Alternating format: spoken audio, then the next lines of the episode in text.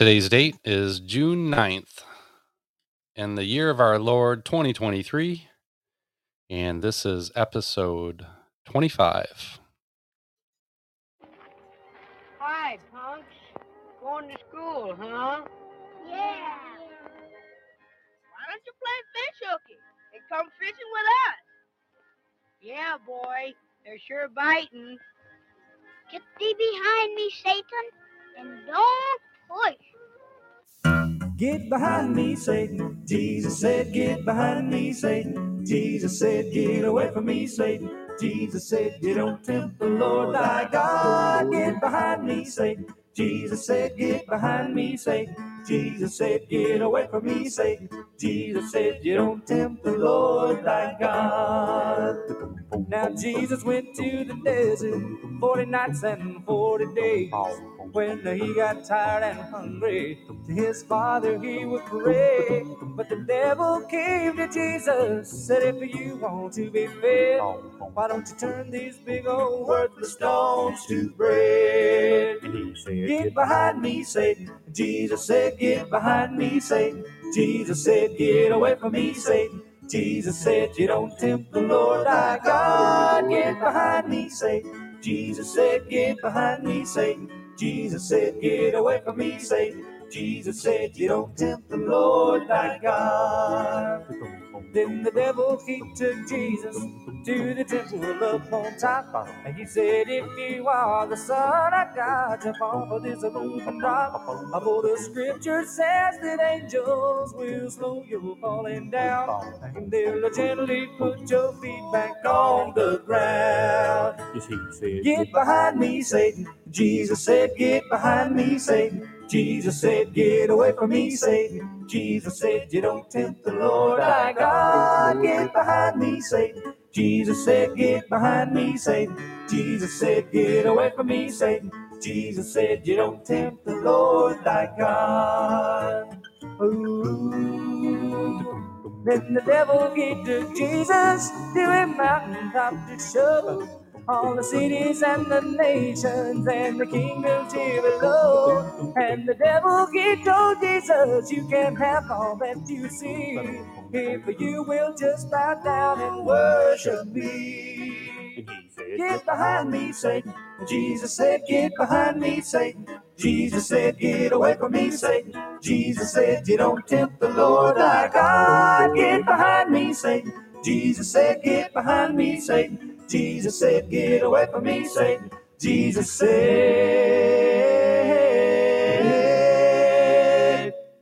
He said, Don't tempt the Lord thy God.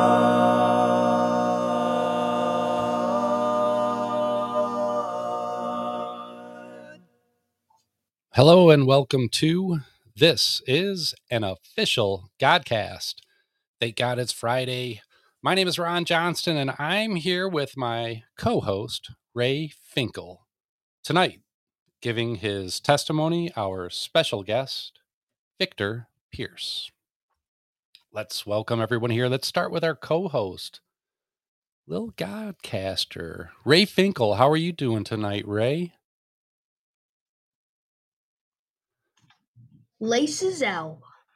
well, I'm glad you're here to help out. Ray is going to be taking our prayer requests tonight. So, for anyone in the live chat, please tag Ray with any prayer requests, and we will pray for you at the end of our show. Uh, tonight, Victor Pierce. Victor, we met at the Larry Jackson Memorial Barry County Church Safety Conference, and you were my instructor for what class was it? Um, how to prepare for an active shooter. active shooter. That's right. Thank you. I act, I act like I wasn't even there. Safety team You were one of my preparation. best- You were one of my best students. Oh, thank you. How about that? I, I like that. Thir- okay, you're 30 years as a police officer in Battle Creek. For those of you who don't know, Battle Creek here in Michigan is like Detroit Junior. So uh, 30 years as a police officer, officer in Battle Creek, you have seen everything under the sun about a million times, and you're probably well seasoned with every situation possible, isn't isn't that right? I'm still learning. Still learning. in so many different dynamics. Well, the world- yeah, some good moments and some very tragic moments. Yes. Yeah, well, the, the way the world's changing, we have new problems every day, it seems now. Uh, you were also the Barry County Chief of Police for a few years there, 2010 to 2014, and now you are currently Public Safety Officer of Emmett Township. Tell us a little bit about what you do now, Public Safety Officer there in Emmett. Emmett's got to be pretty low key, huh? Currently, my um, job assignment right now is I'm assigned to Harper Creek Middle School as one of the school resource officers. But as a public safety officer, we wear three hats. Uh, we're road patrol officer and firefighter and medical first responder. One of the requirements that when I retired from Battle Creek City, Battle Creek City was just all police. And then I went to Barry Township for um, four and a half years. And then um, when I went to Emmett, they said one of the requirements, if you want to be a full-time officer, is you have to go to their fire academy. That was a real challenge. And then the other leg was the medical first responder school as well to be um, a medical first responder. So there was two other hats I had to go through, and um, I took those steps of faith, and the Lord led me to that direction. And yeah, I've been at Barry Town or at Emmett Township now for almost nine years. I serve as a road officer, uh, so I do road patrol. But if there is the event that we have a structure fire or a medical emergency, then change into a different type of what we call a different hat and handle that. But so uh, the Lord's given me a, a new adventure in life, and still, it's the main bottom roots are still being a street officer, handling a lot of different crimes, dealing with a lot of different things. But the great positive aspect is being at the middle school to make an impact in young young adult lives. Uh, that's huge today because I, I think our young lives in today's world are the ones that are being attacked the most. So, what a great Absolutely. asset you are. the- way that the I felt the Lord was really directing my paths is that kids need heroes. Amen to and sometimes that it's the wrong type of message that's being sent today in social media. Yeah, they're getting all the wrong heroes. Uh, absolutely, and they and they look at thinking that money's the ultimate goal, and some of these individuals who these young individuals glorify have no moral compass at all. They're further from the truth of having any kind of relationship with the Lord, and Yeah. And um, sometimes I, I feel it some of these young people go down a wrong path. So I, I really try to be a lighthouse. I truly try to be an instrument for them not to see the the law enforcement side but basically to also be their friend. So i have a lot of students who talk to me about a lot of different issues. They have their own home life that sometimes i can't say any better. Their home life sucks. They don't know who their dad or their mom is and yet they're put in the school system and they're trying to learn, or maybe they've been handed down to a grandparent. And some of them have a good solid base, but at the same token, I feel that the Lord always directs me to help be that beacon and letting them also see that the law enforcement officer is totally opposite of what media has portrayed them. Yeah. They treat, they treat them as if they're some kind of a bad guy right now, and Right, they all they right. want to do assault, and that's not true. Yeah. You, you, uh, you haven't really had, you, you haven't, you don't have an easy way passed for you here lately.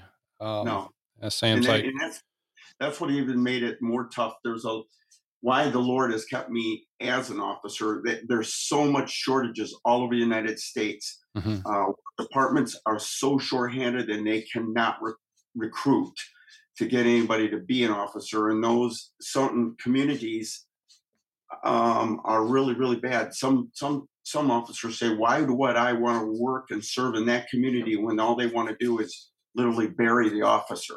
Yeah. and uh, no nobody wants that an officer wants to go home at night be with his family and have some you know stability versus instability when you see um they're always some of those communities are going after officers and it's pretty sad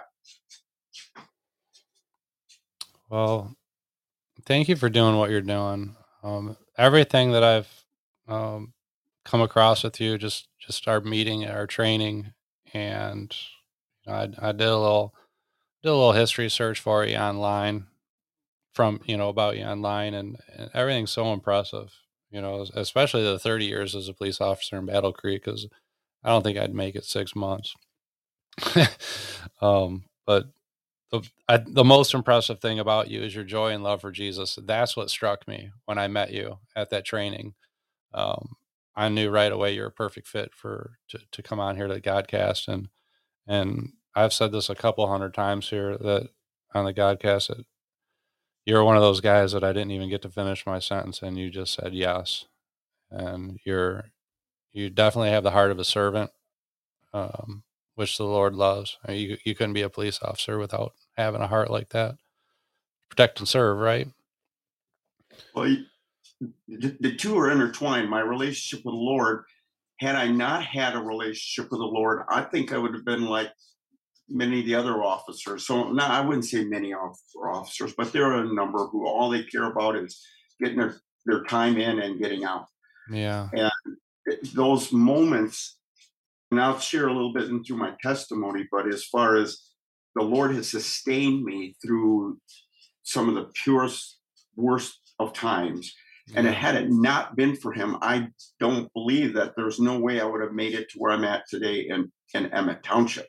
There's just there's just no way. And then that's the bottom line. In any occupation, if Jesus is not at the helm of your life first, yes. yes. you don't have the fuel and and the fuel can't the holy spirit if you don't have the holy spirit in your life you're you know if you're not intertwined with a relationship you, you just run out of gas agreed agreed well, well thank you for saying yes and thank you for being here we're going to get into your testimony uh, very shortly but before we do i'd like to get into just a few announcements and it looks like mary's popped in mary are you here yes i am where are you mary I'm in California. California? Calif- are you California dreaming? What are you doing in I California? I'm in Yuba City at Bard's Fest. What's Bard's Fest? What's Yuba City? Tell me what that is. it's a big God gathering. That's right. God's there. That's right. Awesome. I hope you're having fun. We miss you. I am. I don't know if you guys can hear me or not. I'm kind of doing this on the fly. We can hear you just fine. You're perfect. Here, so. Okay and I'm I'm not in the Podbean chat, so I have no idea. I'm just on a bench here on the side outside. So well, it's great to hear your voice. It, it's uh, it's really weird doing Godcast without Mary. she's she's been my rock, uh, and so thanks for popping in and saying hi. You just brightened my day. Oh, thanks. And uh, my day too. I, I hope you enjoy. Thank you for thank you for coming on. I'm sorry I can't be there for the whole time, but thank you. Appreciate it. Yeah. And enjoy your time there, Mary, and safe travels home. We look forward to getting you back here next week. Um, so far, I haven't uh, had any uh, direct cooking duties as of yet. So I'm going to hang out here for a little while and um, participate if did, if I can. Did so. Conley make you a steak yet? I told him to save a good one for you. no steaks yet, but we did have a steak dinner in Bend. So very cool. Before we got here, so all right. Thanks for saying hi, Mary. Okay. Uh, a couple announcements next week, June 16th, right here, live on Podbean at 7 p.m. Eastern Time. We will have uh, Bard's family member, Christian in Training. Christian in Training is going to be here next week. Do not miss that. That's going to be awesome. And week following that, June 23rd, we're going to have Chris Randall. Chris Randall, also known as Crazy God Story Chris. You guys are going to enjoy that. I think he shared a little bit of his testimony on a kilted Christian. It's been some time, so it's nice. We'll get him back and get to hear that story one more time. Mary, there you are. I see you now. Look at that beautiful hat you got. You got to keep that sun off you in California. You know that's right. All right, so those are announcements. Um, oh, also, if you are listening to this, of course, we're live on Podbean every Friday, 7 p.m. Eastern, but you can also catch us on Google Podcasts, Spotify, Amazon Music, iHeartRadio, Player FM, Samsung, Podchaser, and Boom Play. and um, evidently the words got out because we've got listeners all over the world now. Um, and the, the, I was talking to Victor about this before the show. The oddest thing is our our third biggest market is in the Philippines. so uh, to all my Filipino friends out there, mahal kita, thank you so much for being here. I I love you guys. Um, and don't ask me to speak any more Tagalog. That that's all I know. But I just wanted to say I love you guys. Thank you for being here. And please send me an email. Tell me how you found me and how you're listening to the Godcast. It's a beautiful thing. And uh, we're we're big in Canada too. Canada, eh? Yeah, that's right. And that's beautiful because I'm a quarter Canadian. Yeah, my, my grandfather was Canadian. So I feel right at home with you guys listening to me in Canada. Thank you. Thank you for tuning in. Thank you, everybody. All right. So if we can, we're going to get started into a prayer.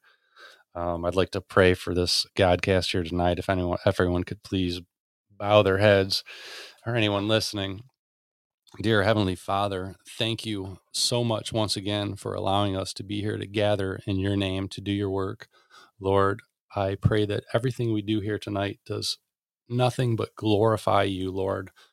Uh, we praise you because you are so praiseworthy, and we are so grateful to be here and to do your work.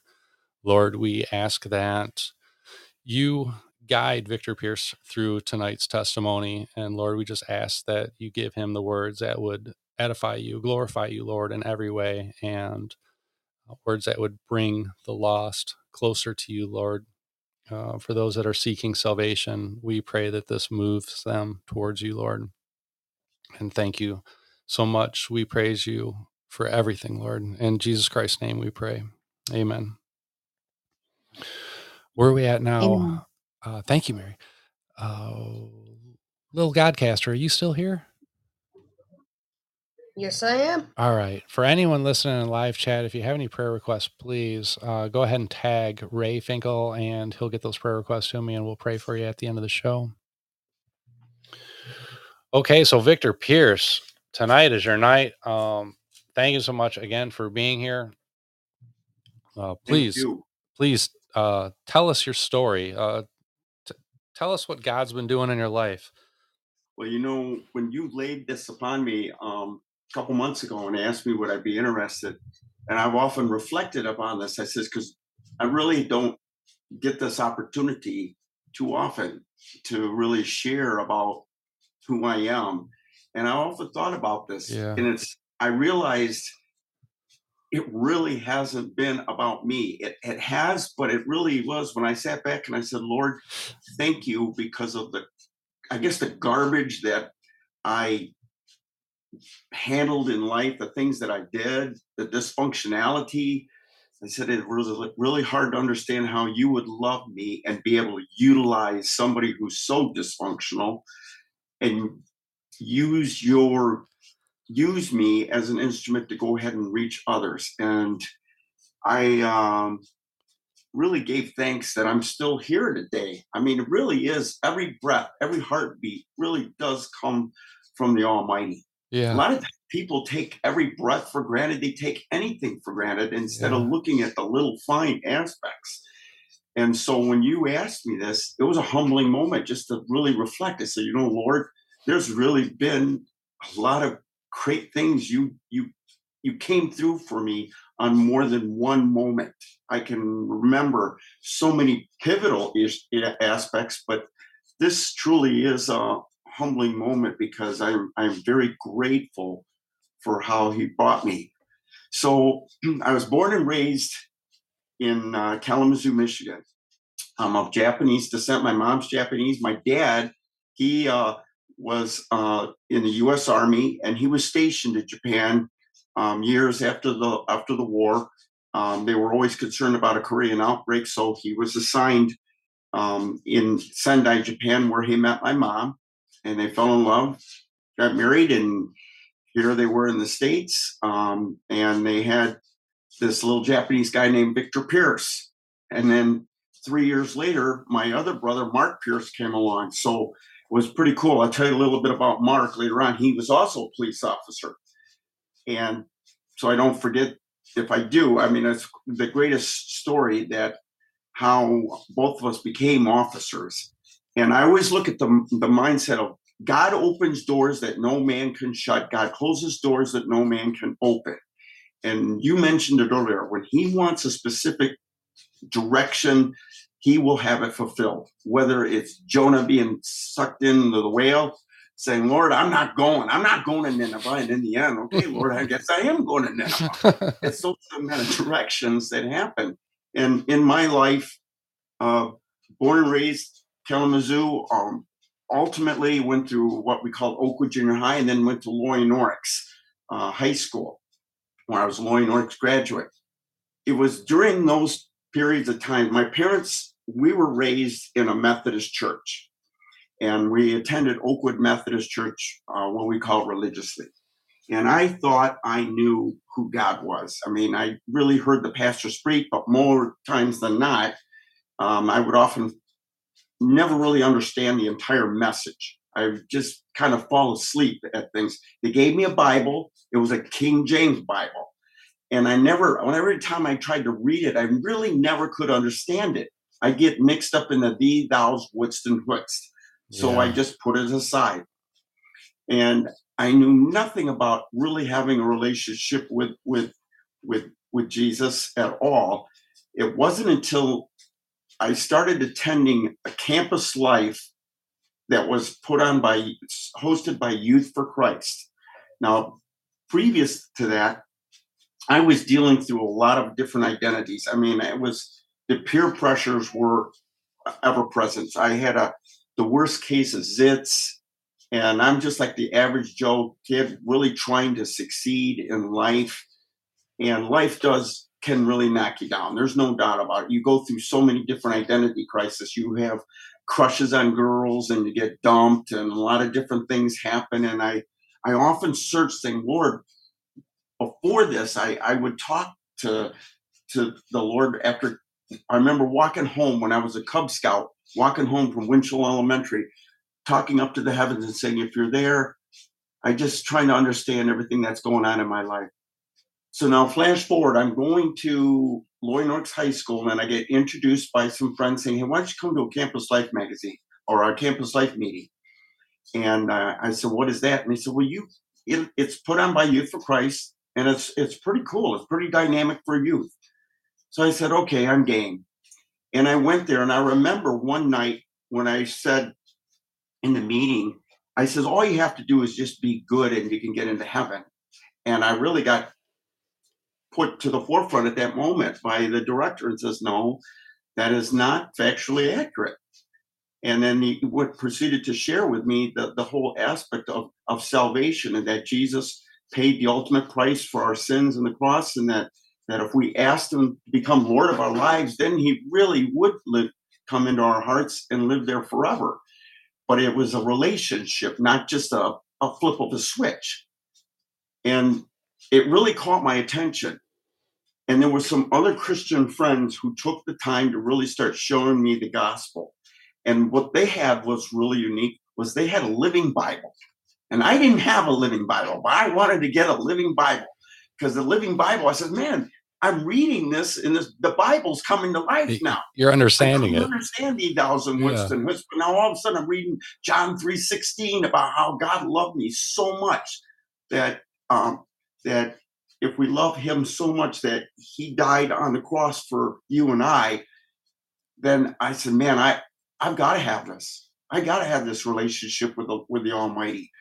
And through a turn of events, through my junior to senior year in at Loy Norrix High School, I gave my heart and soul to to the Lord Jesus Christ to be Lord and Savior of my life. But it took friends to really show me the direction versus here I was going to, and I'm not trying to get anything against certain denominations, but I knew nothing about the, the plan of salvation. I knew nothing about a relationship with with with Jesus Christ uh, when I was attending uh, the Methodist Church. For, for me, it was just at that time, Oakwood United Methodist didn't really share. It was always an assumption that anybody who attended church would automatically know the plan of salvation instead of understanding about what the whole aspect was of why Jesus came and died on the cross for our sins and that he gave us purpose. I think that was one of the most dynamic things about seeing how the word comes to life. And there are so many points of scripture that I've now leaned on throughout history. Philippians 4:13, for I can do all things through Christ who strengthens me. Man, it doesn't get any better than that to know that kind of meat and potatoes about how the Lord can really, really build a ship in us and give us the courage to do what we want to do. And as long as He's directing it, you know, as we won't fail. And I thought as as time went on in my senior year, for the first time, I started to develop confidence in who I was. The insecurities, I'm not saying that the insecurities weren't there, but now I had a savior that I could look to and talk to. Yeah. And and I'm letting him drive the ship in me and say, let me propel you, let me build up confidence. And that's what the Lord did. He developed a lot of confidence in me to be able to go where um, I was to go. Now, I thought in, in my senior year, um, I said, Lord, where are you going to take me? And at that time, he says, I want you to be a volunteer staff for Kalamazoo Youth for Christ. I want you to do what others did by you being in campus life at that time and go out there and, and run a youth ministry. And so that's what I did. I was I was a volunteer counselor for Kalamazoo Youth for Christ um, for nearly 10 years of my life. And some of the greatest things occurred from that. Um, being able to really work with youth and to really let them see about having a deep relationship with Jesus Christ. I mean, it was the, the greatest adventure to see transformation take place in their lives. And here, the torch was originally given to me to understand this. And I think what, what misses so often is that that aspect where people assume you can go to a church and assume that the gospel's been shared with you when it's entirely not the case. And so I often think, you know what, I really want to make a difference. And so by the time I graduated from Loy Norrix High School, I said, Lord, where do you want me to go? And he led me to a different church. At that time, I was going to Kalamazoo Wesleyan. And what was the coolest moment is when I heard the pastor, because I was started saying, Lord, what do you want me to do? Where do you want me to go? What direction? And I remember the book of Revelations where God says, God opens doors that no man can shut. God closes doors no man can open. Amen. And how true this is. And a lot Yeah. of times as, as, as Christians, we think, man, we need to know right now. When that's not the case. And, and give me an example of that is here David is classified as this beautiful sheep, this shepherd boy. And yet nobody sees the training that took place in his own life. He didn't realize what was going to later on happen to his life, that he would take on one of the greatest battles in life. But here he is, he's a shepherd and he's being prepared for the Lord. And what does he do? He takes down a bear and a lion to show his protection of the sheep. Now, I don't know about you or I. A lot of individuals never would have tackled with a bear or a lion.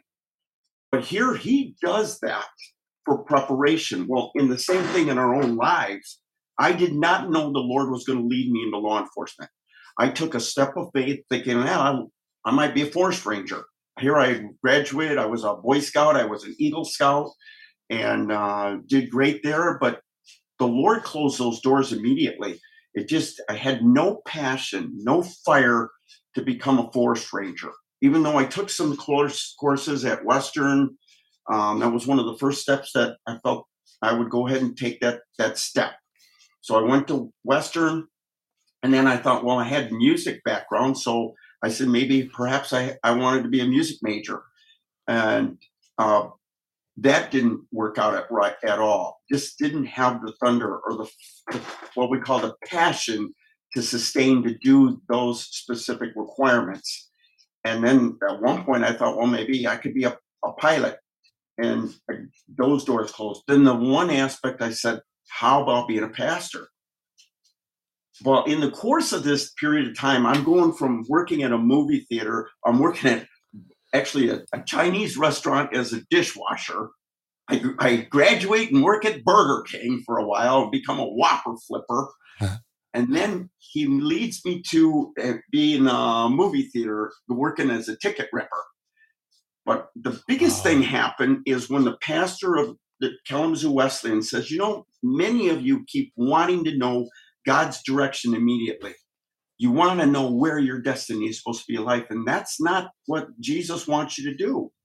Jesus wants you to focus on Him first. And that all these things, you seek the kingdom 1st Mhm. and His righteousness. You put Him first, like He talked about to the church of Ephesus. He told them, You guys are doing everything perfect, but you've left your first love. And that's the most important thing. A lot of times we think, Wow, what am I supposed to do instead of just focusing on the cross, focusing on Jesus and, and what he provides us. And the more we focus on the Heavenly Father, the more we focus on, on, on God's plan, then everything else follows suit. Well, lo and behold, next thing I know, I get hired at Bronson Hospital working at the security department. And while I'm working at Bronson Hospital in the security department in the in the late 70s, like 1978, I started seeing these police officers coming in uh, left and right into the emergency room. And it really intrigued me. And I remember when I was a little kid, I always, I, I told you Ron earlier that one of my favorite characters on cartoons was Superman. Yeah. Uh, truth, justice in the little in the American way. And for whatever be the case, that, that little seed was planted. I says, man, man, Superman is it. He rocks. He's got the, the man of steel, tough, and he's always fighting against the, the criminals. And now I'm seeing these law enforcement officers coming in left and right. And during this period of time, working at Bronson, focusing on the Lord and the directing path, all of a sudden, one day out of the blue, I walk into the security office and there's a gentleman there named Al that I worked with. He was a security officer. And I says, Al, you're filling out some paperwork there. What are you filling out? He says, I'm filling out the civil service application. I'm going to be a police officer. He says, Really? Really? And all of a sudden, the bricks were right there. I mean, it hit me like a brick. And I said, Whoa, Al, I've been watching these officers coming in left and right, and I've been kind of moved. Like I'm thinking maybe, just maybe. And all of a sudden, he put his hand up in my face and he says, Don't bother. You ain't got what it takes to be an officer. Now that's the the Al moment. If any person I Right. could thank the Lord, it was Al because Al told me I could never be an officer, and I'll ha- I don't I can't make it, and I can't do anything he's saying. I got home and I was praying about this because this is the moment when the Lord is saying to me, "You never let defeat have the final say. Do- You you never let another individual get in your way." Do you think he meant that Yes, I- I wholeheartedly, really or do you think, or do you think he was reverse psychologying you to get in to get you into law enforcement? No, he really was serious. Okay. He had a demeanor about him that was unique about Al, because it was always all about Al. Uh, And so the, the the worst part of that came is they turned down his application. oh And- wow.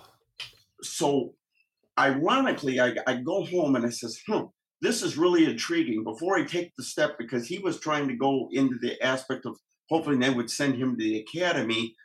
I says, I'm going to take a step of faith and say, okay, I I'm going to look at KVCC at that point of whether or not what it would take to become a police officer. What are the requirements? And I really learned that there's two routes. One is the police academy. The other route is a two-year program that gets your associate's degree, and then you also go to the academy and you become certified in the state of Michigan.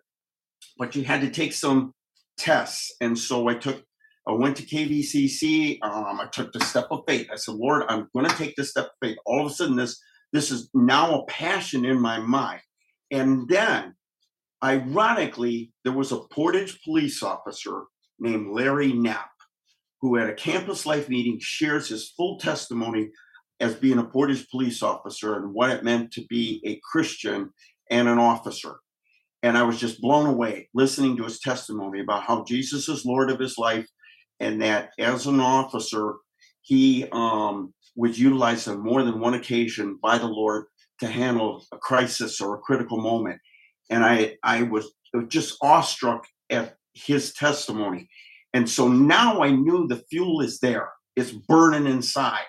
And those are those moments where, as, as a Christian, sometimes you really want to know what the Lord has, and you really got to spend time in the prayer and you got to spend time in the Word and to really say, Where am I going?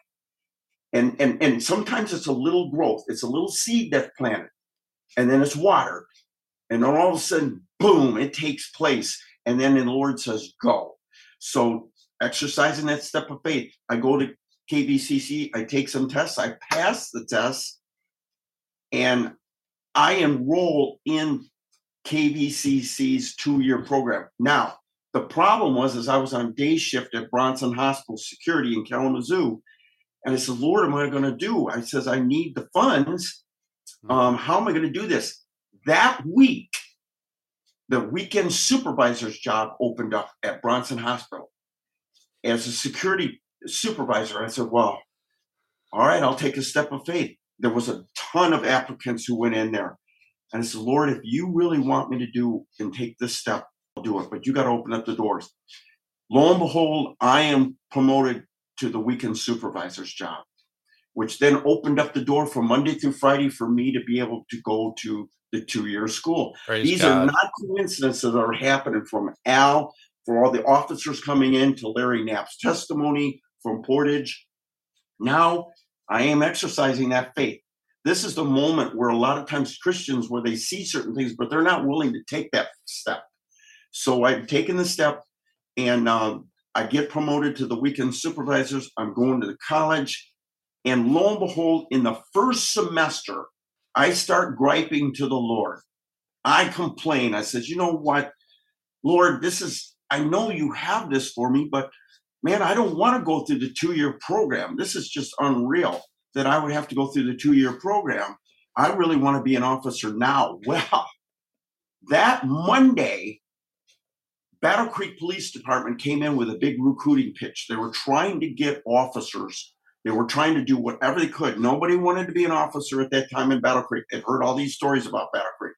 And when they walked out of that class, there was like 30 individuals in the classroom and they're all complaining. They said, I'm not working in Battle Creek. There's no way I'm going to do it.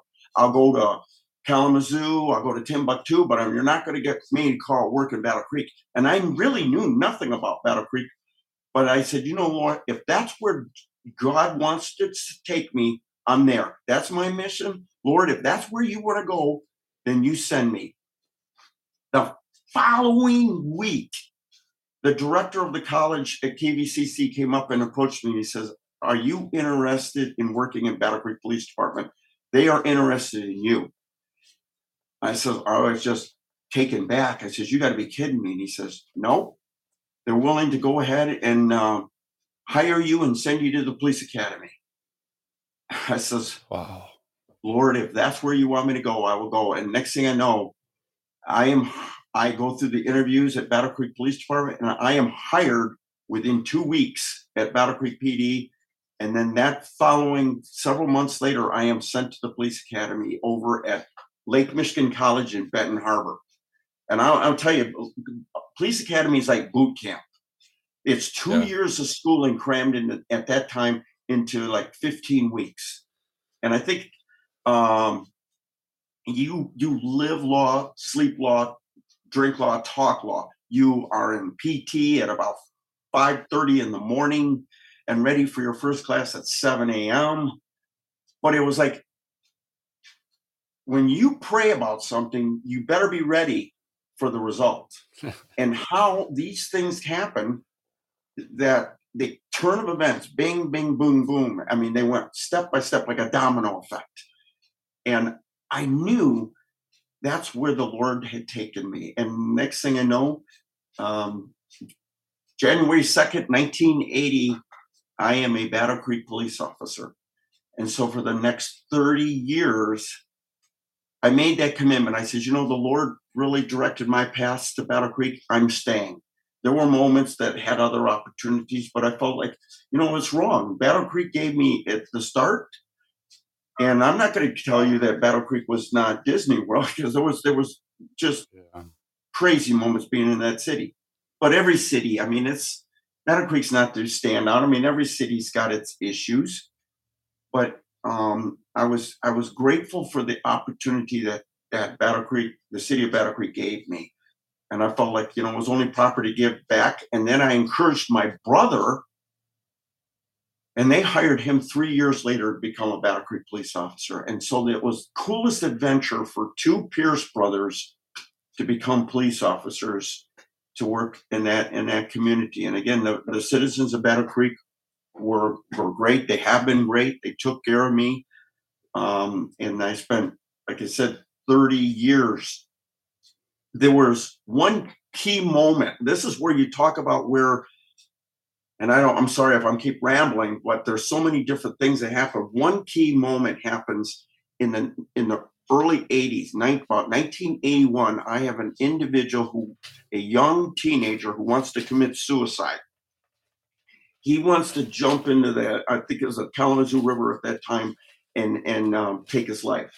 And I kept negotiating, kept talking to him. And I told him, "Hey, life is much more valuable than this. You do not want to do this." And I, I tried to share with him about that the the Lord loved him. And I think at one point he is going to jump. And so I lunge and I grab and I wrestle with him. And I pull him off the bridge. And thank goodness the sergeant pulls up and helps me we get him to the ground, put him in protective custody. I tell him about how important he is, Yes. that, that God loves him and died for him. Mhm. Well, I don't see him. And, and for 28 years of my career, I'm going on driving on patrol. And by then I was promoted to the rank of sergeant. And I'm, I'm driving and I'm called to a church to check on an abandoned vehicle to find out if it's stolen. And it's on was on Capital Southwest.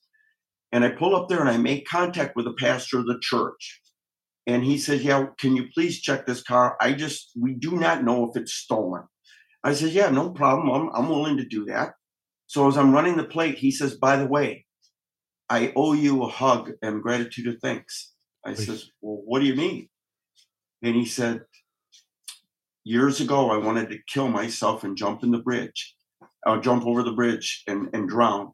The And you found merit and saved me. And I wanted to give you thanks. I've been waiting all these years to really just do this. So he was the pastor of the church. Praise God. So Awesome. talk about those moments where the Lord can utilize you. You may not see it, Yeah. Yeah. but the effect was there. And um, those, um, I had some very, very special moments like that. Um, one of the first times when I first started on road patrol, and I was sharing some of my faith, and one there was a female officer named Sandra Worth, and Sandra said, "Why did you want to become a Battle Creek police officer?" And I said, "This is where the Lord has taken my path. I, I, I, I love Him, and I and I trust in Him, and this is where He's He's taken me." And she was all of a sudden so overjoyed. She flips her clipboard over and shows me all these Bible verses. And Sandra Worth was one of the very first, she was the very first uniformed police officer to hit the streets of Battle Creek as a patrol officer. Now, she passes away two years later of cancer, but she fought that race very, very, very hard. But she was an integral part of how I knew that the Lord had directed my path to to Battle Creek, and uh, it was it was very very real very moving, and I and I met some very very strong Christian individual officers at that department that helped me and to learn to become a a a, a great a very good street cop. Um, and they they gave me all their their wisdom and you know, as I said, Proverbs 27 17 says, As iron sharpens iron, so one man sharpens another. Well, they were utilized by the Lord to sharpen me. And then in turn, I've had the mission of going on and um, teaching others. I've had the privilege of teaching at Kellogg Community College Police Academy as an adjunct instructor. Uh, I teach patrol operations and preparation for patrol and effective communications. In my earlier years at KCC, I taught firearms and as and defensive tactics. So there are some of the greatest moments in Battle Creek that that happened in my life, and and, but it would not have happened had not the Lord been at the helm. Now, I'm not going to tell you there wasn't a pivotal point in my life where I felt like I was the prodigal son. You know, we we run into these these moments, but through those storms, the Lord definitely has made me stronger to where I am today, and I I can't thank Him enough. I I look at key pivotal moments that were real pivotal. One moment in the early 90s, um, I was at a call and an individual, um, there was a boyfriend girlfriend complaint at this at this address on East Kingman, and the girl told me, "Hey, I just want to get my stuff." And pre previous to that moment, um, I was assisting another officer on a felony arrest. So I had the backup officer stay with that officer. And I said, It's a beautiful, sunshiny day.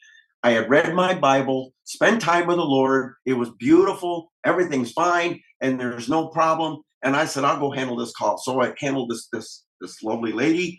She goes, I just want to get my stuff. My boyfriend's scaring me. I says, No problem. So I get in there.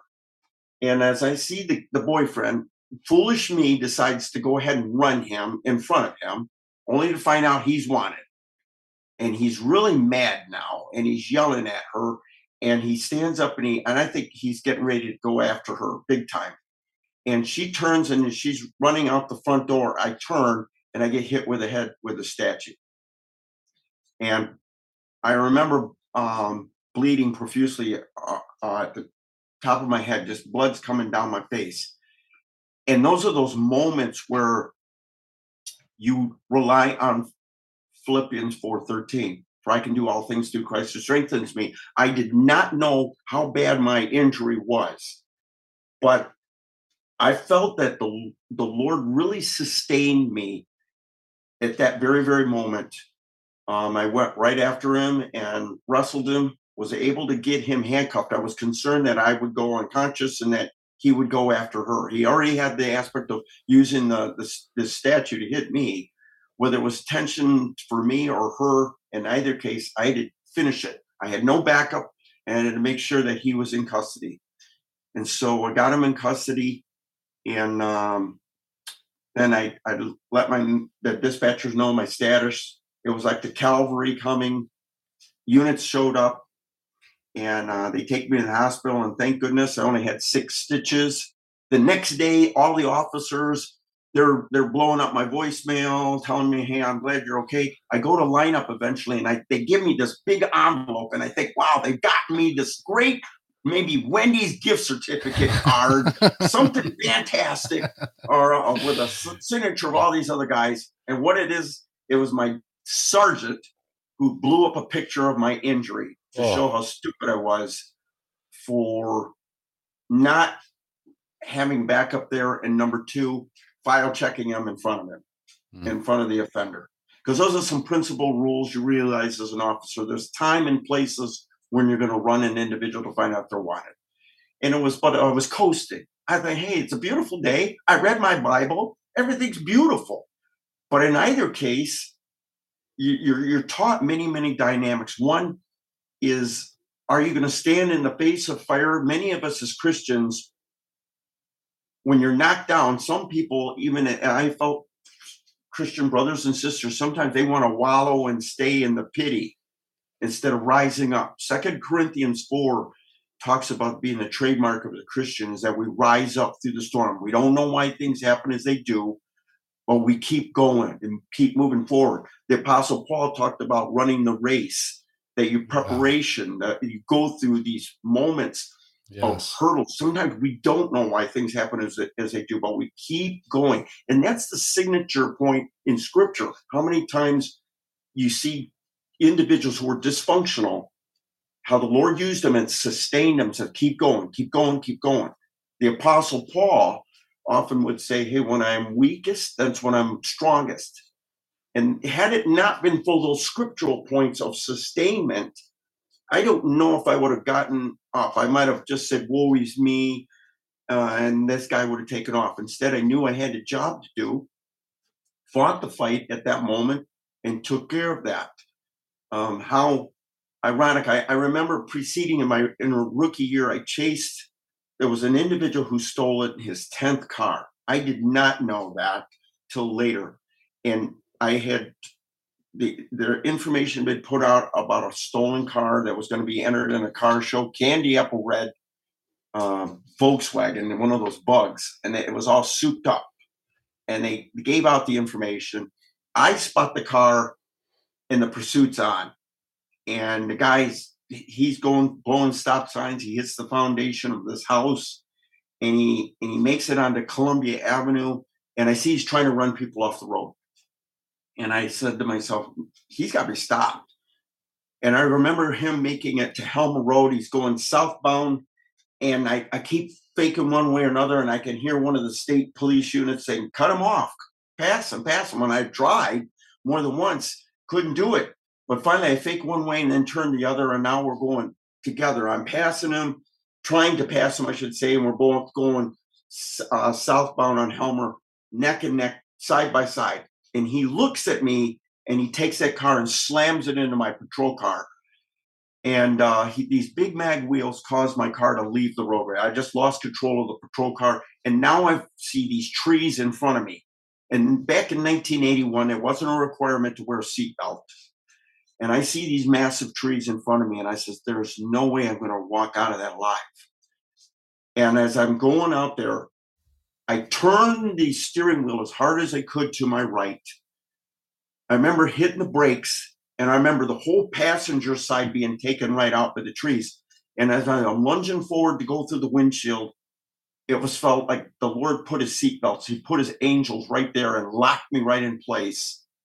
And uh, when it was all said and done, the whole passenger side was taken off, but I walked out of there without a scratch. And I again, I didn't have my seatbelt on at that moment, and uh, the, the guy had lost control about 100 yards up. He ditched in the field, and the, the other you caught up was I was calling out my location. Uh, he was apprehended, and I, I felt like those are just a few. I can name countless moments where the Lord really interceded at a pivotal time when they needed him the most. He was there. And so, how ironic that in our lives it's the same thing. It may not be so glorious like that, or, you know, super emphasized or so colorful as this, but it's the aspect sometimes when we really need the Lord the most. He is there, especially when we, we need him at that pivotal moment and I can, and I can remember those things happening. Is that help you so far? Man, that's amazing. That's incredible. That's, Yeah. Incredible. Thank you for sharing that. yeah. You Wow. what so it was kind of ironic where you talk about the perseverance of things is, is a when I was trying to reach certain levels of promotion, um, even the determination for some, it was very simple for certain individuals to get promoted. For me, it took uh, five detectives exams before I got promoted to the rank of detective. But the Lord was teaching me perseverance each time, determination. And I remember when I lost my dad to cancer back in 1992, there was a big testing moment, and I ultimately did not make it past the oral boards as far as the point totals. And so I felt like, Lord, I was really devastated. But he kept telling me about perseverance. Perseverance is so important. As Christians, we always ignore that word. There are certain words we ignore, like in Galatians, it talks about the, the that the Lord teaches us sometimes the, the sufferings, uh, the patience, the determination, but it all develops character.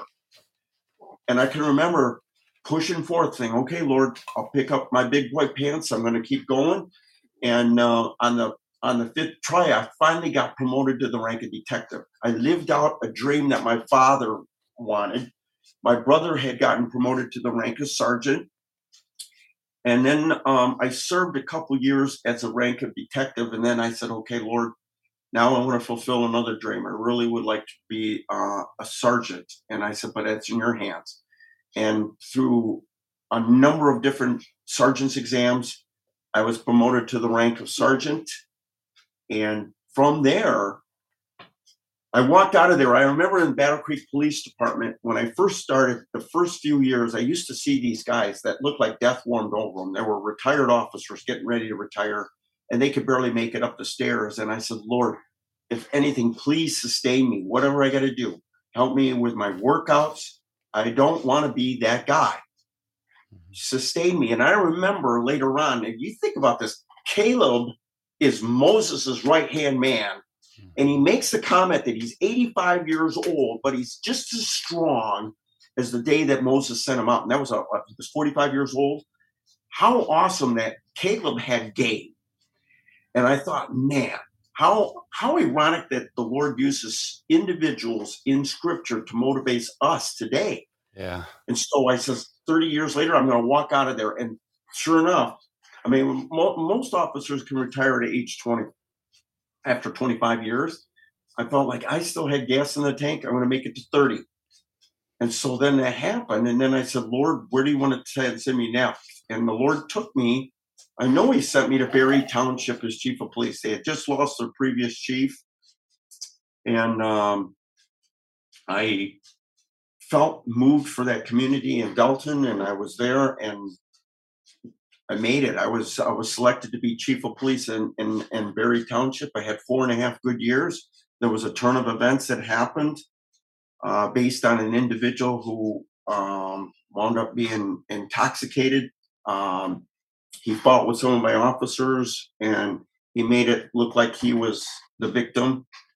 Ultimately, uh, he he pled guilty to the charges, but because of certain circumstances, um, it kind of split the community in two. And I vacated. Felt that that's my time had had run its course there. And then I said, Lord, where are you going to take me? Because I really felt like I was really knocked down in the waters. That that moment was really tough because I really protected my officers at the department. Um, I, I protected them because I knew they, they did their job in dealing with this individual. Uh, he was disorderly. He was he fought with the officers, and so he made it look like he was such an innocent in the innocent individual. The powers may be. Uh, I really don't talk too much about it, but that was a very very hard time. I had some very very very good officers at, at, that served at, at Barry. But I vacated and I said, Lord, where are you going to take me next?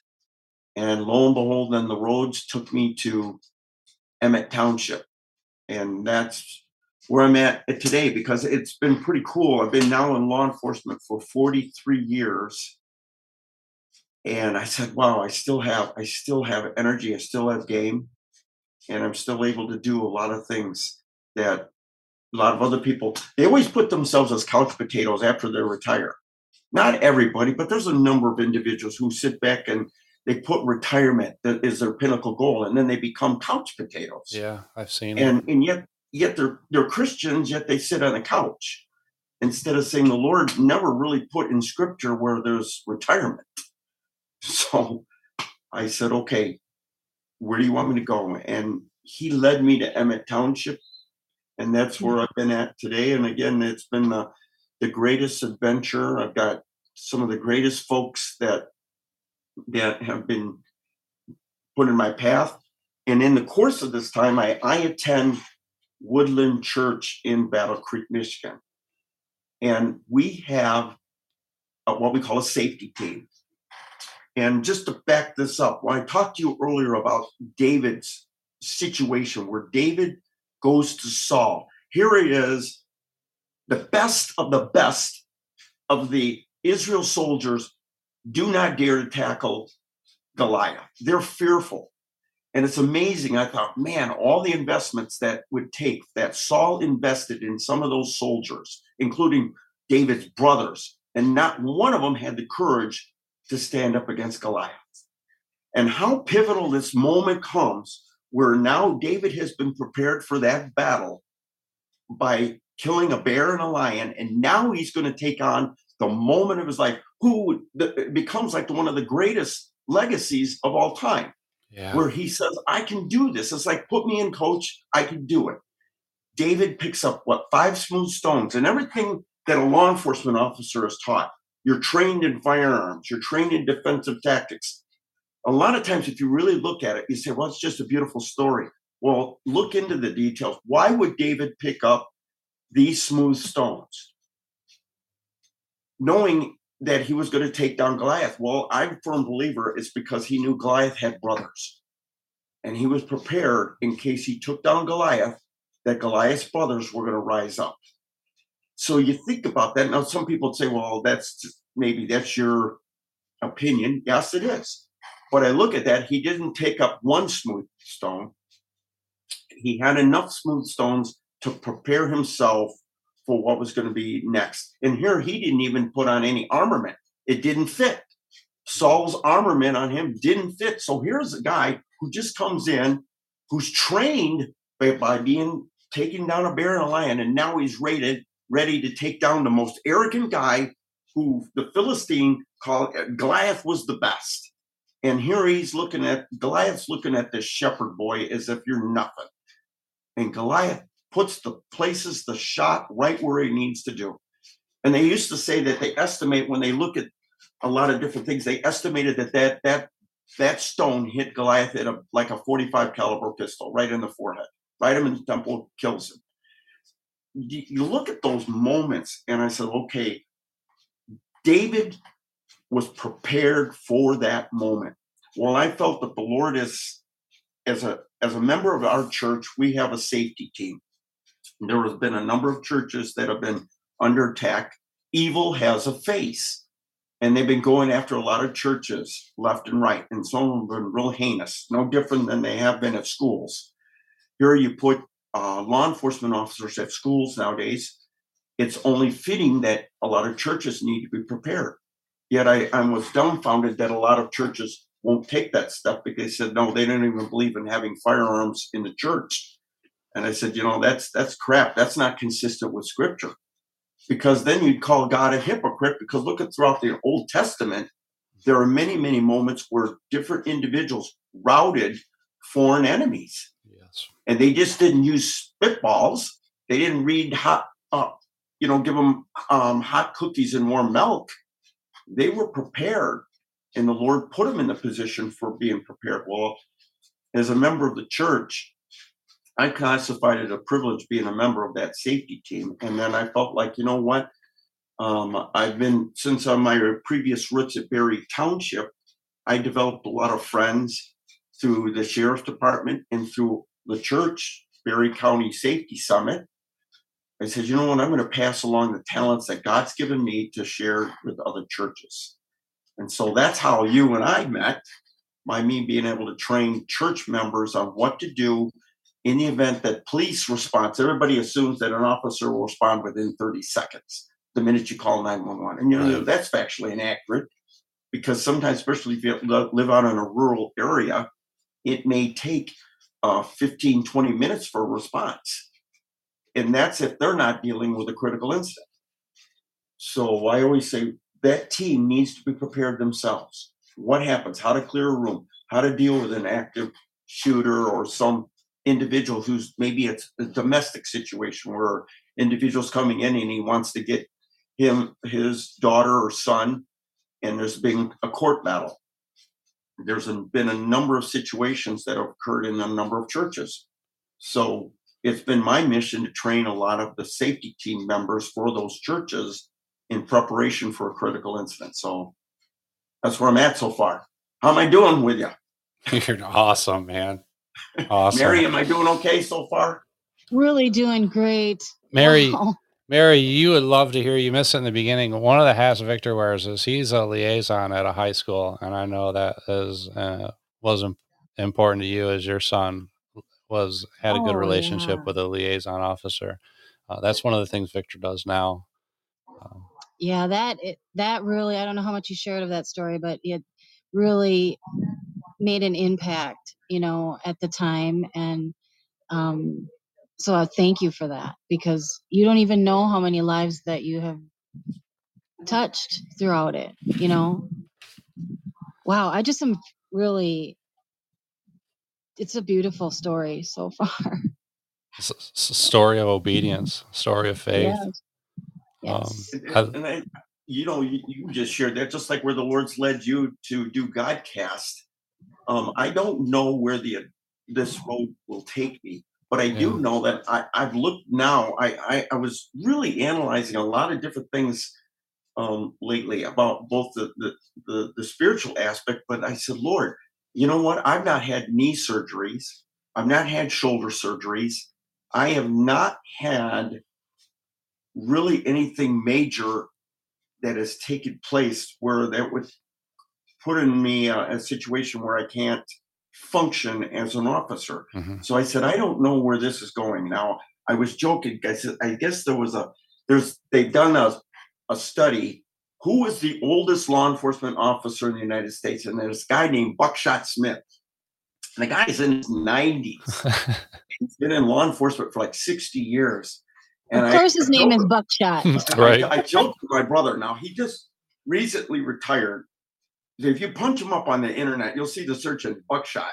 It's kind of I said my I tell my brother, I says, Mark, we can beat that record because my brother went on to work at KCC's police department as uh as one of their sergeants. But he says that is factually inaccurate. We're not doing that. And I says, I don't know.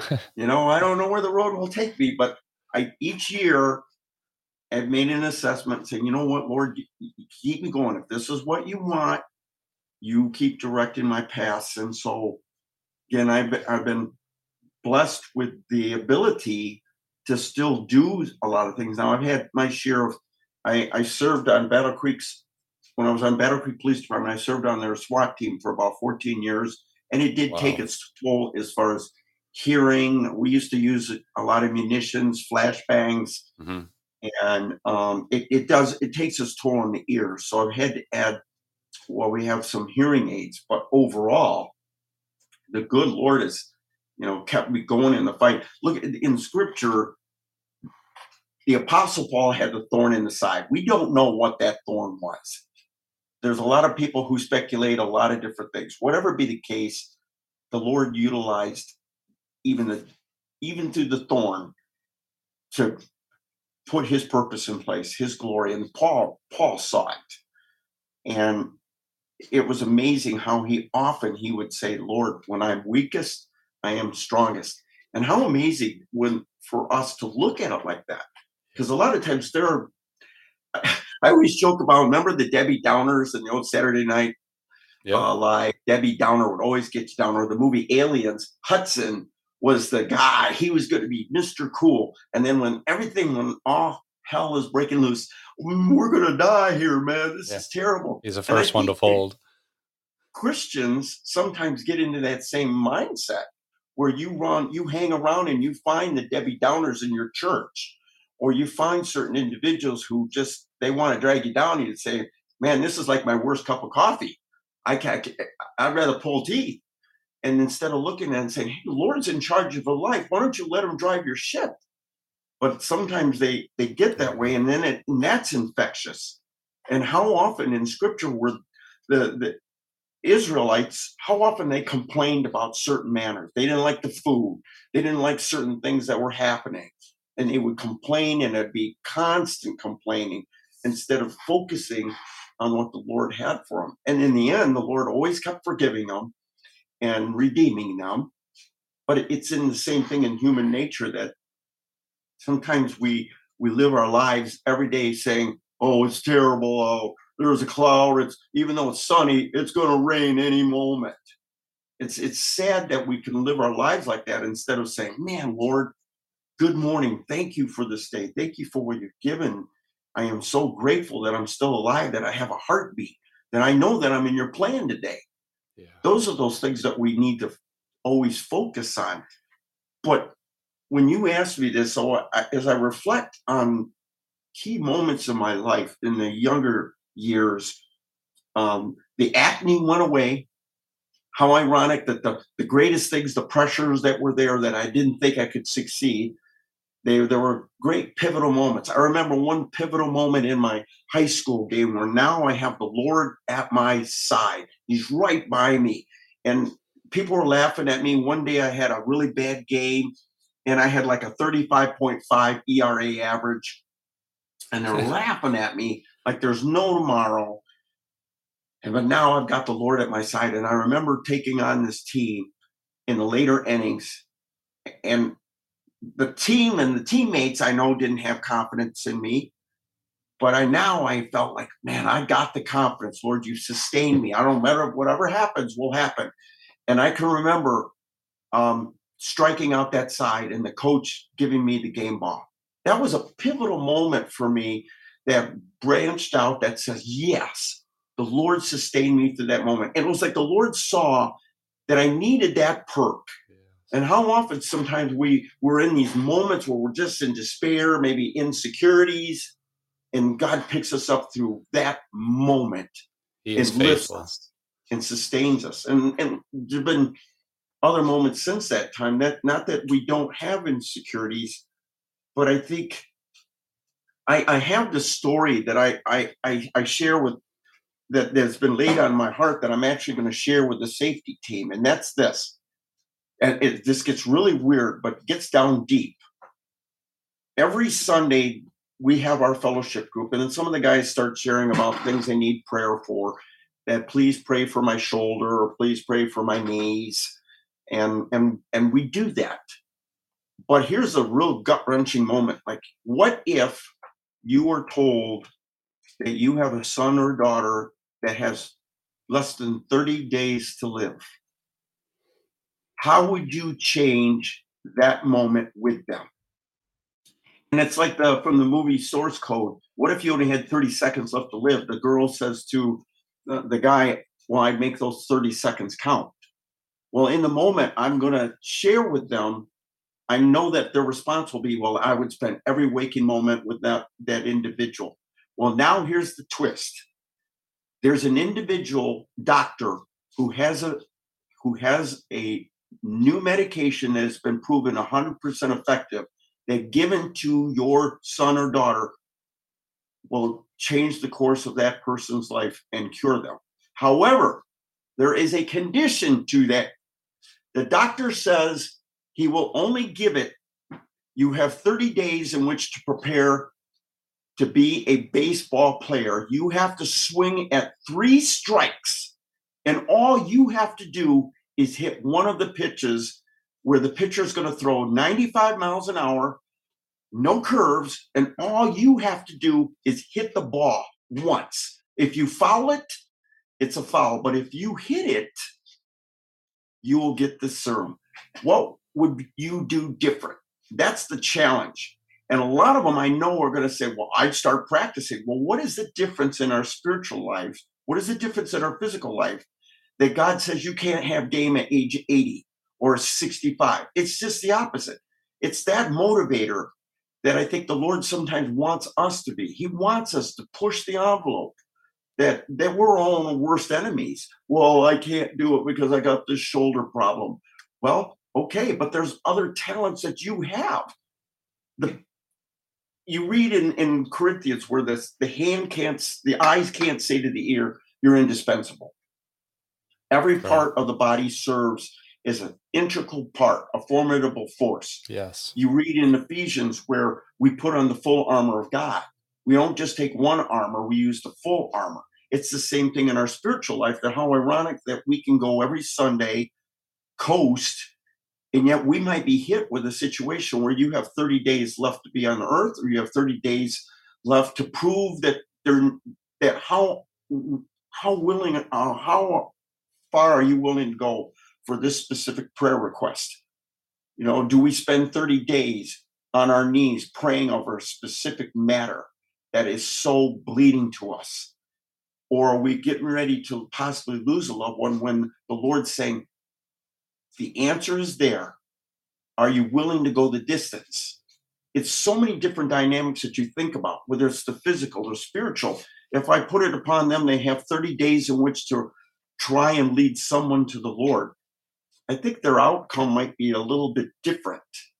It's amazing that the Lord laid that analysis on my heart to be able to challenge other people. But I know I really want them to see themselves in a light the way God sees them, that they can do a lot of things. It's their own human frailty. It's the deceiver who tells them they're no good. It's the Al that told me back in 1978, you'll never make it. How ironic that that that still holds true today, even in, in as Christians, where the deceiver will penetrate into a church. You can't do this. You can't preach. Yeah. You're no good at preaching. You can't share the gospel. There's no way you could do certain things. You you just all all you should do is just give your offering. You can't sing. Why would you step forward on the on the on the stand and up there and sing a solo? You can't do it. It's those moments where I think the Lord really challenges us up even more and saying, Yeah. no, that's the opposite. I want you to be up there. I You prove me wrong. Victor, I, right before I started doing this podcast, right before episode one, I had a week, a full week of that voice in my head. And after a day, I realized who it was and what I had to do. And it- and it was exactly that. It was okay. I'm going hard now. Look out. You're right. How the Lord, that's really cool. When you and I have talked about that's how He's planted this seed, and look how it's, it's blossomed. I mean, that's that's just incredible. That that speaks volumes. Was Mary going to say something? I wasn't in the train with some. Oh, Hey, we haven't had a train yet on Godcast. Let that roll. That's nice. it's the first time we've had a train on here.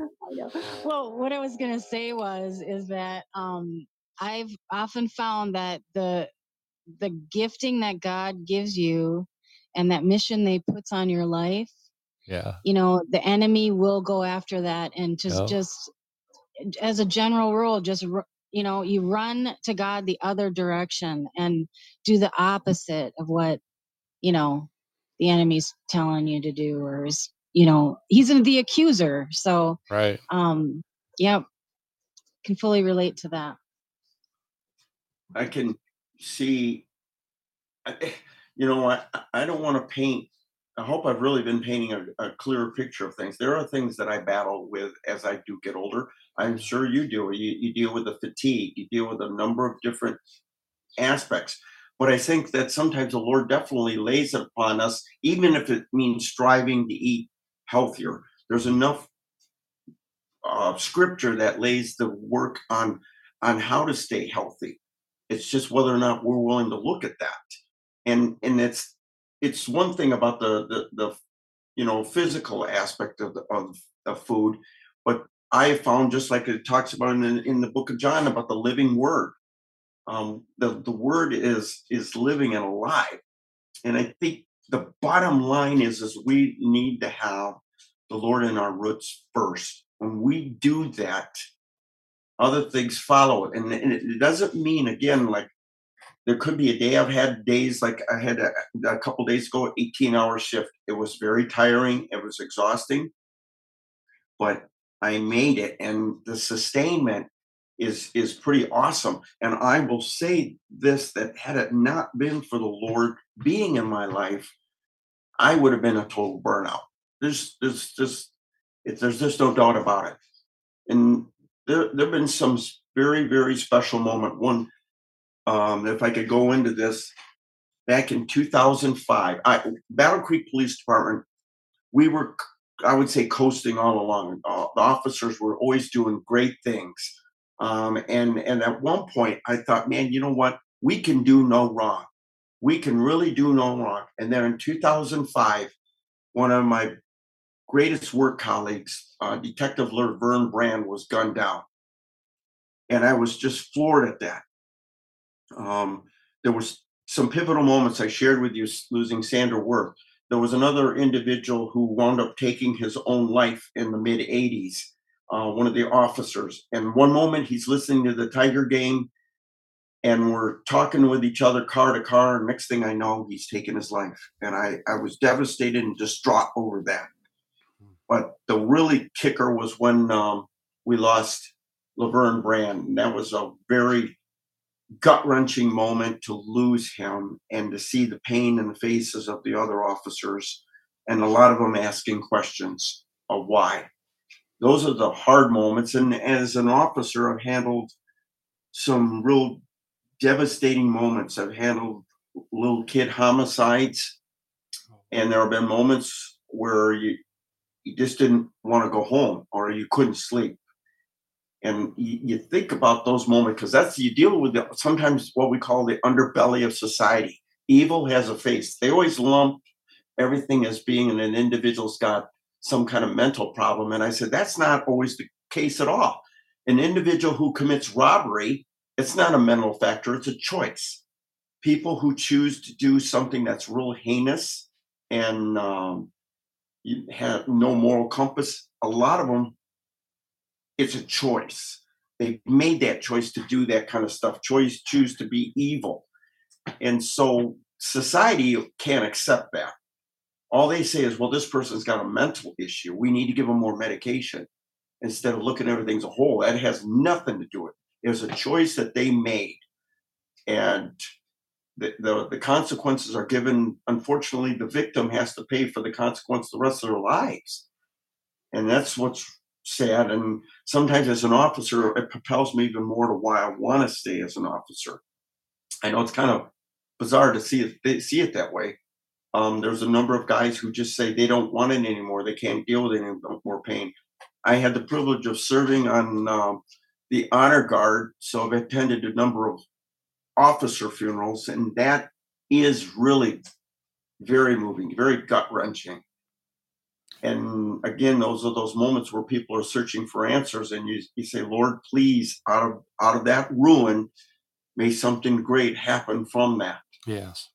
So it just throughout my career, I've really not touched base on a lot of detailed things, but it, there are definitely moments where you say, there moments where it hit me hard where I say, what am I doing? Why am I still here, Lord? Why? Why?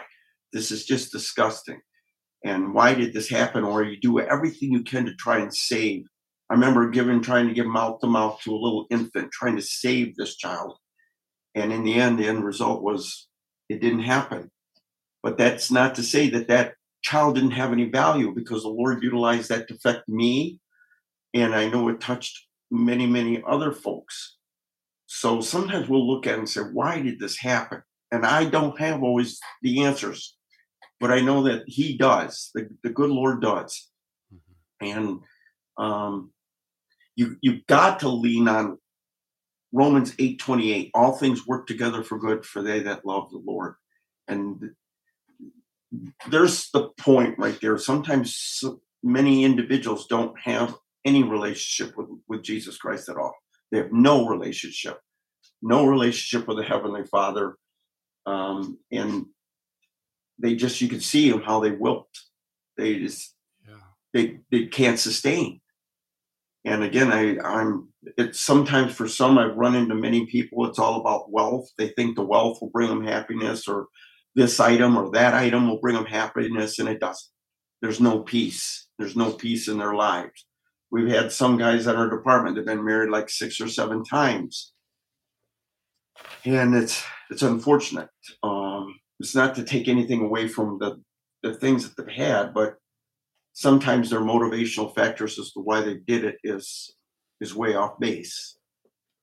So I, I don't want to keep, like I said, rambling, but there's some things that the, the Lord I have to constantly, in order to stay in tune with the Heavenly Father, I have to spend spend time in the Word. I had a very, very dear friend of mine, Jim Jim High, back in the early 80s. He was a teacher at Gull Lake High School he was a real pivotal providing impact in me. He loved the Lord tremendously, and Jim died of leukemia. Now, just weeks before he passed away, we were all giving him the rah rah speech that, hey, you're going to make it. Um, and we patted him on the back, and he got really mad. I'd never seen this before. Jim used to go out on his rowboat or he'd take long walks. And he says, had it not been for the leukemia, he never would have had a strong relationship with the Lord. But because of that, his walk with the Lord was just incredible. He'd take long walks with the Lord, just spending time with saying, Jesus, you're doing a great job today. The, the, the sunshine, it's beautiful. The trees, everything's fantastic. Well, he got mad at a lot of us and he says, you know what? You guys' message is way off base. If the Lord wants to take me home, heaven is far better. Amen. And that was really a hard thing to, to think about. That some people might not want to look at it like that. But Jim did. And Jim was, Jim prayed so much that he married Marcia, this girl named Marcia. Very, very nice, godly woman. And he knew the days before he passed away, he said, You know, I wish that Jim would hook up with my brother. And um, he talked to his brother and he knew his brother was single and he said you know if the lord wants to take me home the lord's going to take me home and i'm going to experience what marriage is like even if it's for a few months. And he and he did and um, when he did pass away made the greatest impact of my life. His favorite favorite uh, story was the one solitary life. And i know that you and i've probably read this before about that it, it, talks about basically Jesus' life, that who would ever, it's taken like from the book of Isaiah, who would ever even think anything about this individual? Yet it was the, the Lord who gave it all for us. And it's because of him that message still resonates today. Well, Jim went home to be the Lord. He uh, played an integral part in my life. And there was a dream that I had like a few months later, and I was really distraught about Jim going um, home. I still loved him. I wanted to see him. And I had this dream and I saw him. It was like we are sitting across from each other in the table and there was a fireplace. And he's basically telling me not to be distraught. And he says, I want you to preach the gospel, preach the gospel. And I woke up with feeling really refreshed because of this. Now, the reason I said all these things Jim's brother did take on the responsibility and later on, on fulfills a prayer that Jim had that his brother would marry Marcia. And um, they married, they still been married, still love the Lord tremendously. Which leads me to this next individual who, uh, one of my best friends in Youth for Christ is, was Dan Gillette, pastor over in Holland he shared that one of his best friends was a guy named Dave. And Dave had leukemia. Dave and him were inseparable. And he felt that the Lord would really hear his prayers and that Dave would be cured. And it did not happen. And Dan was very, very distraught when Dave passed away. And about a month later, there was a church rally, and Dan does not want to go forward to help as one of the counselors. And they're pleading at this church rally that there's going to be a number of people that are going to come back who want to be saved. So Dan attends the rally, and there's like a hundred people who come forth. Dan is directed to go to this one individual. And Dan starts talking to this individual and the guy says, "I'm want to give my life to Christ. He says, i am here because I lost a very dear friend recently. And he says, Really? He says, Yeah, he died of leukemia. And he says, Really? He says, Yeah. He says, That guy really meant the world to me. It was it was so important. And as they got to talking, they come to find out it was the same individual, Dave, who had impacted that guy's life. Wow. And now Dan was there as a, as a pastor and leading this individual to salvation, and yet they were dealing with the same friend who they'd never even met. See, those are those moments where you look at things and there's no coincidence. There's no way that that could have happened. Yeah. Yeah. And like I said with my friend Jim, there's different moments that we have in our lives that we really sit back and look at that and say, man, the Lord put that there the Godcast that the Lord has put in your life has definitely put an impact on other folks, even if it saves one individual. That that moment, whoever knows that that individual turns around and becomes the president of the United States. You never Yeah. know where the Lord takes you. It's that's eyes eyes to see and ear, ears to hear, right? Yes. So We've I- often talked about that, that if, you know, we don't really even know if that's the purpose in it. We Yeah. know that God has a purpose in it, Yeah. but we, we may never know exactly what that is. Yeah. And even if it's just one, but even if it's just a seed for someone else or, you know, lots of, lots of things can happen, you know, that fall in line from just taking one step. And out here at Bard's Fest, we had a message this morning that talked a lot about that, about just taking the one step yeah. Yeah. into what God has called you. Yeah. And then he's gonna, he's prepares your way already. So just recently someone that had gave their testimony had received a comment and that comment was you know thank you so much um, and and it was i've been asked to give my testimony and i've been hesitant but after listening to yours it's given me the strength to give mine so you, you just never know how far this is going to trickle down and how many hearts it's going to touch you know it's going to touch somebody who's going to then go on and touch somebody else and that person you know it's just on and on and it's it's amazing to see God's work. It really, it truly is. I am, uh, you know, Matthew 23 12 talks about those who exalt themselves will be humbled, those who humble themselves will be exalted. And I really try to, really, really try to follow saying, Lord, leadership is servanthood. Because a lot of times you have in law enforcement, there is a pecking order where a lot of times individuals will say it's all about them. And the Lord reminded me, even in, in my career, that it's not about you. And sometimes it is about servanthood. And that's so important. You look at certain individuals in life, and I shared some of the things like you look at Desmond Doss at Hacksaw Ridge, how he saves 75 individuals' lives. Um, you look at a guy named Bernie Webber, who does the greatest rescue in Coast Guard history. They were basically what we call nerds. They were nobody. And and yet they did the greatest things as far as servanthood. And I think that's where Jesus really wants to teach us that you can wear the stripes and have all the accolades you want, but it means nothing if you don't have servanthood. Yes. And it means getting down into the trenches and doing things that he wants versus what you want. That doesn't mean that our our desires are kicked aside, but it means we I I try repeatedly saying in the beginning stages, I think I want this, I want this, I want that. Kind of like Santa Claus. Yes. You know, we, we treat God like Santa Claus. And and as you get older, you start realizing, man, my my wants were way off base Uh-huh. and instead of realizing, okay, Lord, I really don't know what I want right now, but what do you want? And I think that's where he really wants us to be in tune, where we start looking, saying, what do you want me to do out of this? And if we can do that, then we get the the egos out of the way and the humbleness is there, and he teaches us the servanthood, the trenches. When when we did the Barry County Safety Summit, I said, for me, I felt the Lord really leading me and teaching about practicing, practicing, practicing with with church team officials from other churches who had never learned how to clear a room. But I felt it was laid upon my heart to teach that versus having them assume it or finding it on YouTube. And so those are those moments where you say, okay, Lord, utilize me.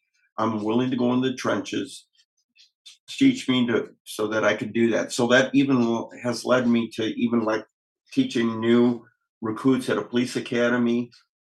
Um, as an as an officer every day, when I see the young adults at at the Harper Creek Middle School, I mean, I I really feel for them. Some of them, I really want them to know the Lord. And how ironic that I run into some of them that go to my church, and that's even more special because now they see a police officer who loves the Lord, who's at the church, and so that it, it's it's kind of fulfilling in so many different aspects.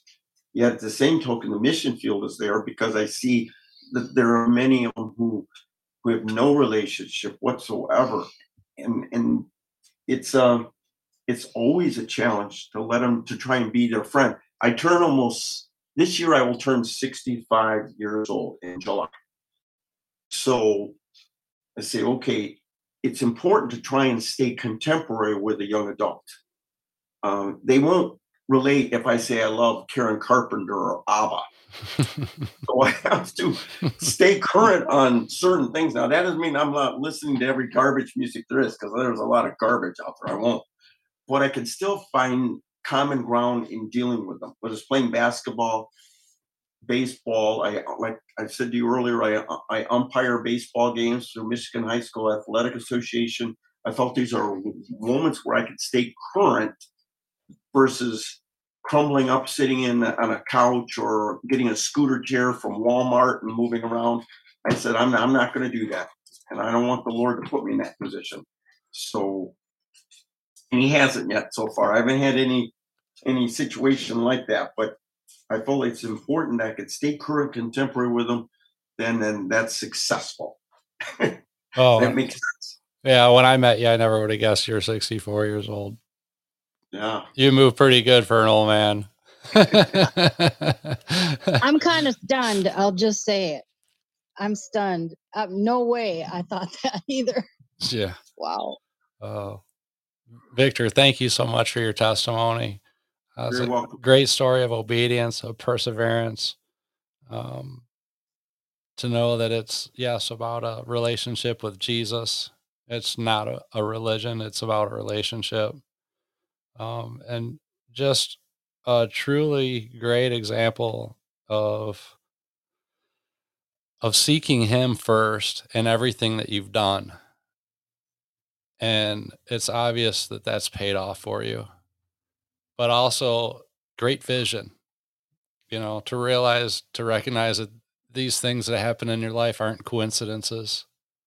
No. you know they were all part of god's plan for you and your obedience is what is what got you to where you're at today um just just a beautiful testimony thank you victor Thank you.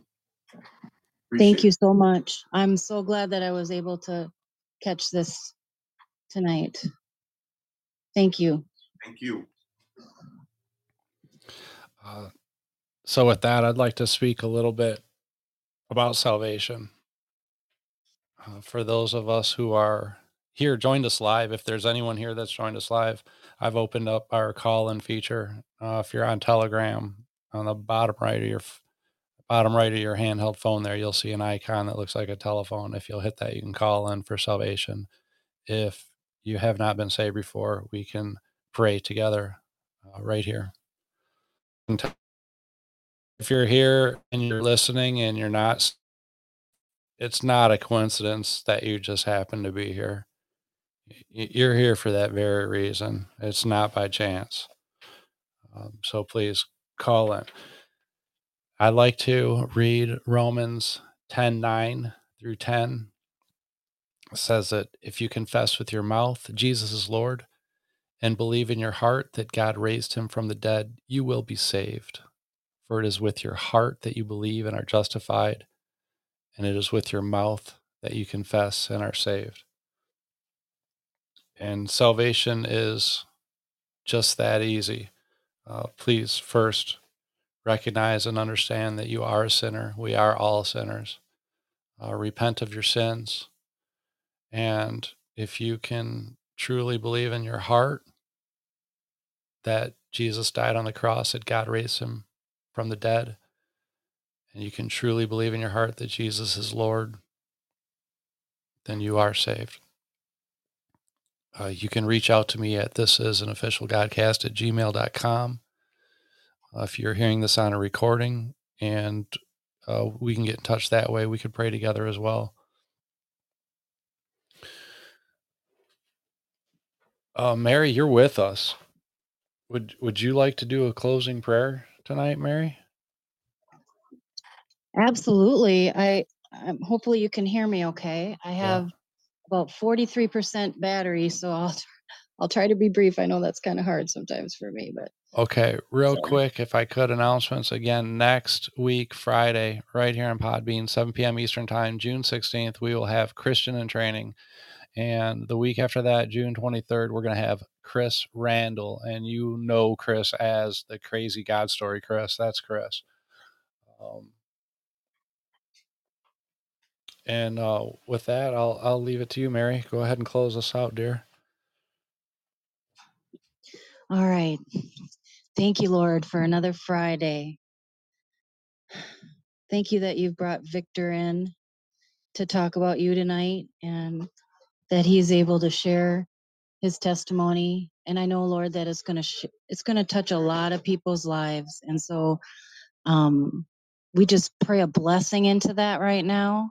I just I, I pray God's just a fresh wind and a fresh fire upon Victor and his you know everyone that he loves in his life his family and friends. And um i just lord just bless the work that you have called him to do and th- this mission and to just keep going until you have him doing something else. So um thank you for that lord. And so bless him. And um i usually lord will have um people who will have a prayer request and i'm i'm not able to see that lord but you are so I'm just going to lift that up to you right now. Whoever has had a challenge tonight or that they need more of you in your life, in their life, that they that they will feel the your presence even right now in this very moment that they'll feel more of you in your in their life and i pray against anything from the enemy in the name of the lord jesus christ we pray with authority that anything from the enemy would just be struck down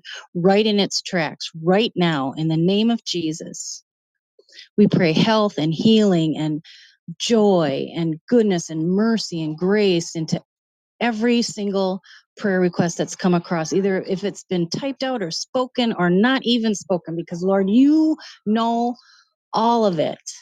We thank you for that. And Lord, I also want to lift up um, our Godcasters tonight, and especially Ray Finkel for filling in tonight. And I just want to thank you, Lord, that um, you you've got him in a mission in training as well. So um, just bless him, and you know, bless both Ron's kids too. And um, Lord, I pray for anybody that has heard this message, even if it's tonight, tomorrow, five years from now, Lord we will continually pray for those to be saved by hearing about you, Lord, and that just open their eyes and their ears, whoever's listening to this message. And if you feel that call for the Lord, don't hesitate. This is probably the most important thing you'll ever do in your entire life. Answer the call. Thank you, Lord. Thank you. In Jesus' name, amen. Right.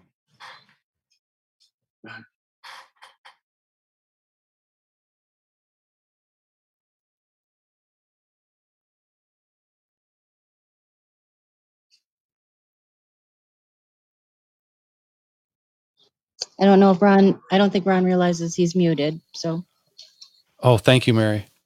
Yep. I also wanted to pray, um, dear Heavenly Father, safe travels for our family that is traveling the country this week. Also, I want to pray for Insidious and Jeff. Uh, Lord, I ask that you take their ailments from them. They've been suffering for for long enough.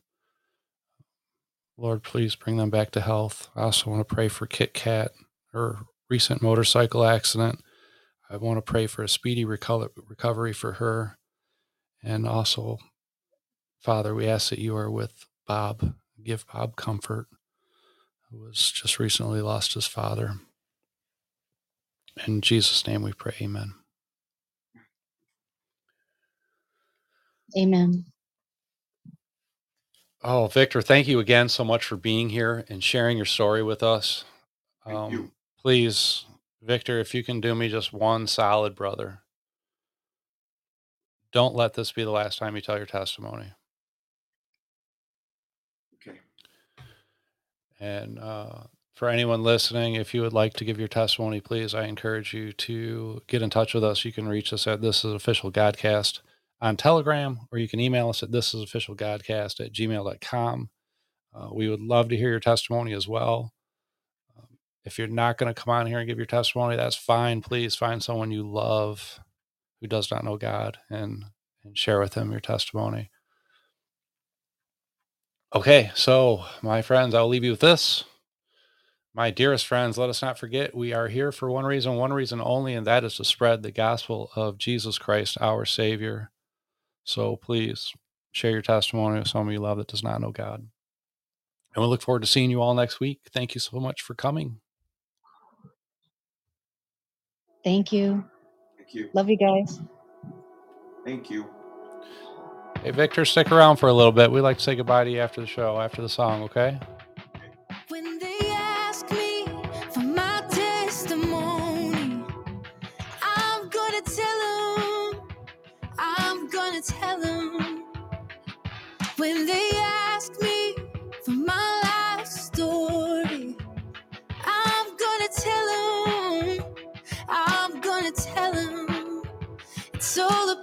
Jesus, Jesus, greatest love I found. All about Jesus, Jesus, He turned my life around. He's my savior, He's my friend. Jesus, Jesus. When they ask me the meaning of living, I'm gonna tell them. I'm gonna tell them. When they ask me the secret of this storm that's overflowing, I'll tell them. I'm gonna tell them. It's all about Jesus, Jesus, the greatest love I found. All about Jesus, Jesus, He turned my life around. He's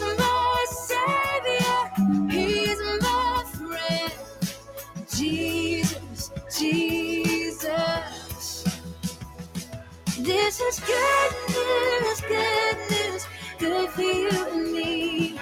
This is good news, good news. Come on and believe. This is good news, good news. All you ever need. Jesus, Jesus. It's all about Jesus, Jesus.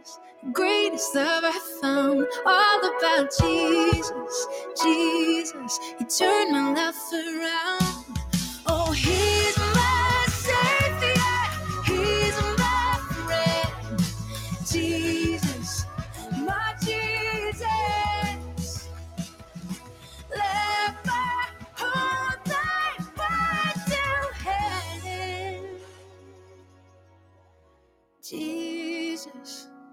Jesus. All right. Once again, thank you all so much for joining us live. And thank you for everyone who's listening on the replay. Uh, we look forward to seeing you next week right here on Podbean, 7 p.m. Eastern Time. And we will have Christian in training giving their testimony then. Thank you so much. And we'll see you next week. Goodbye. Bye, guys. Bye bye. Love ya.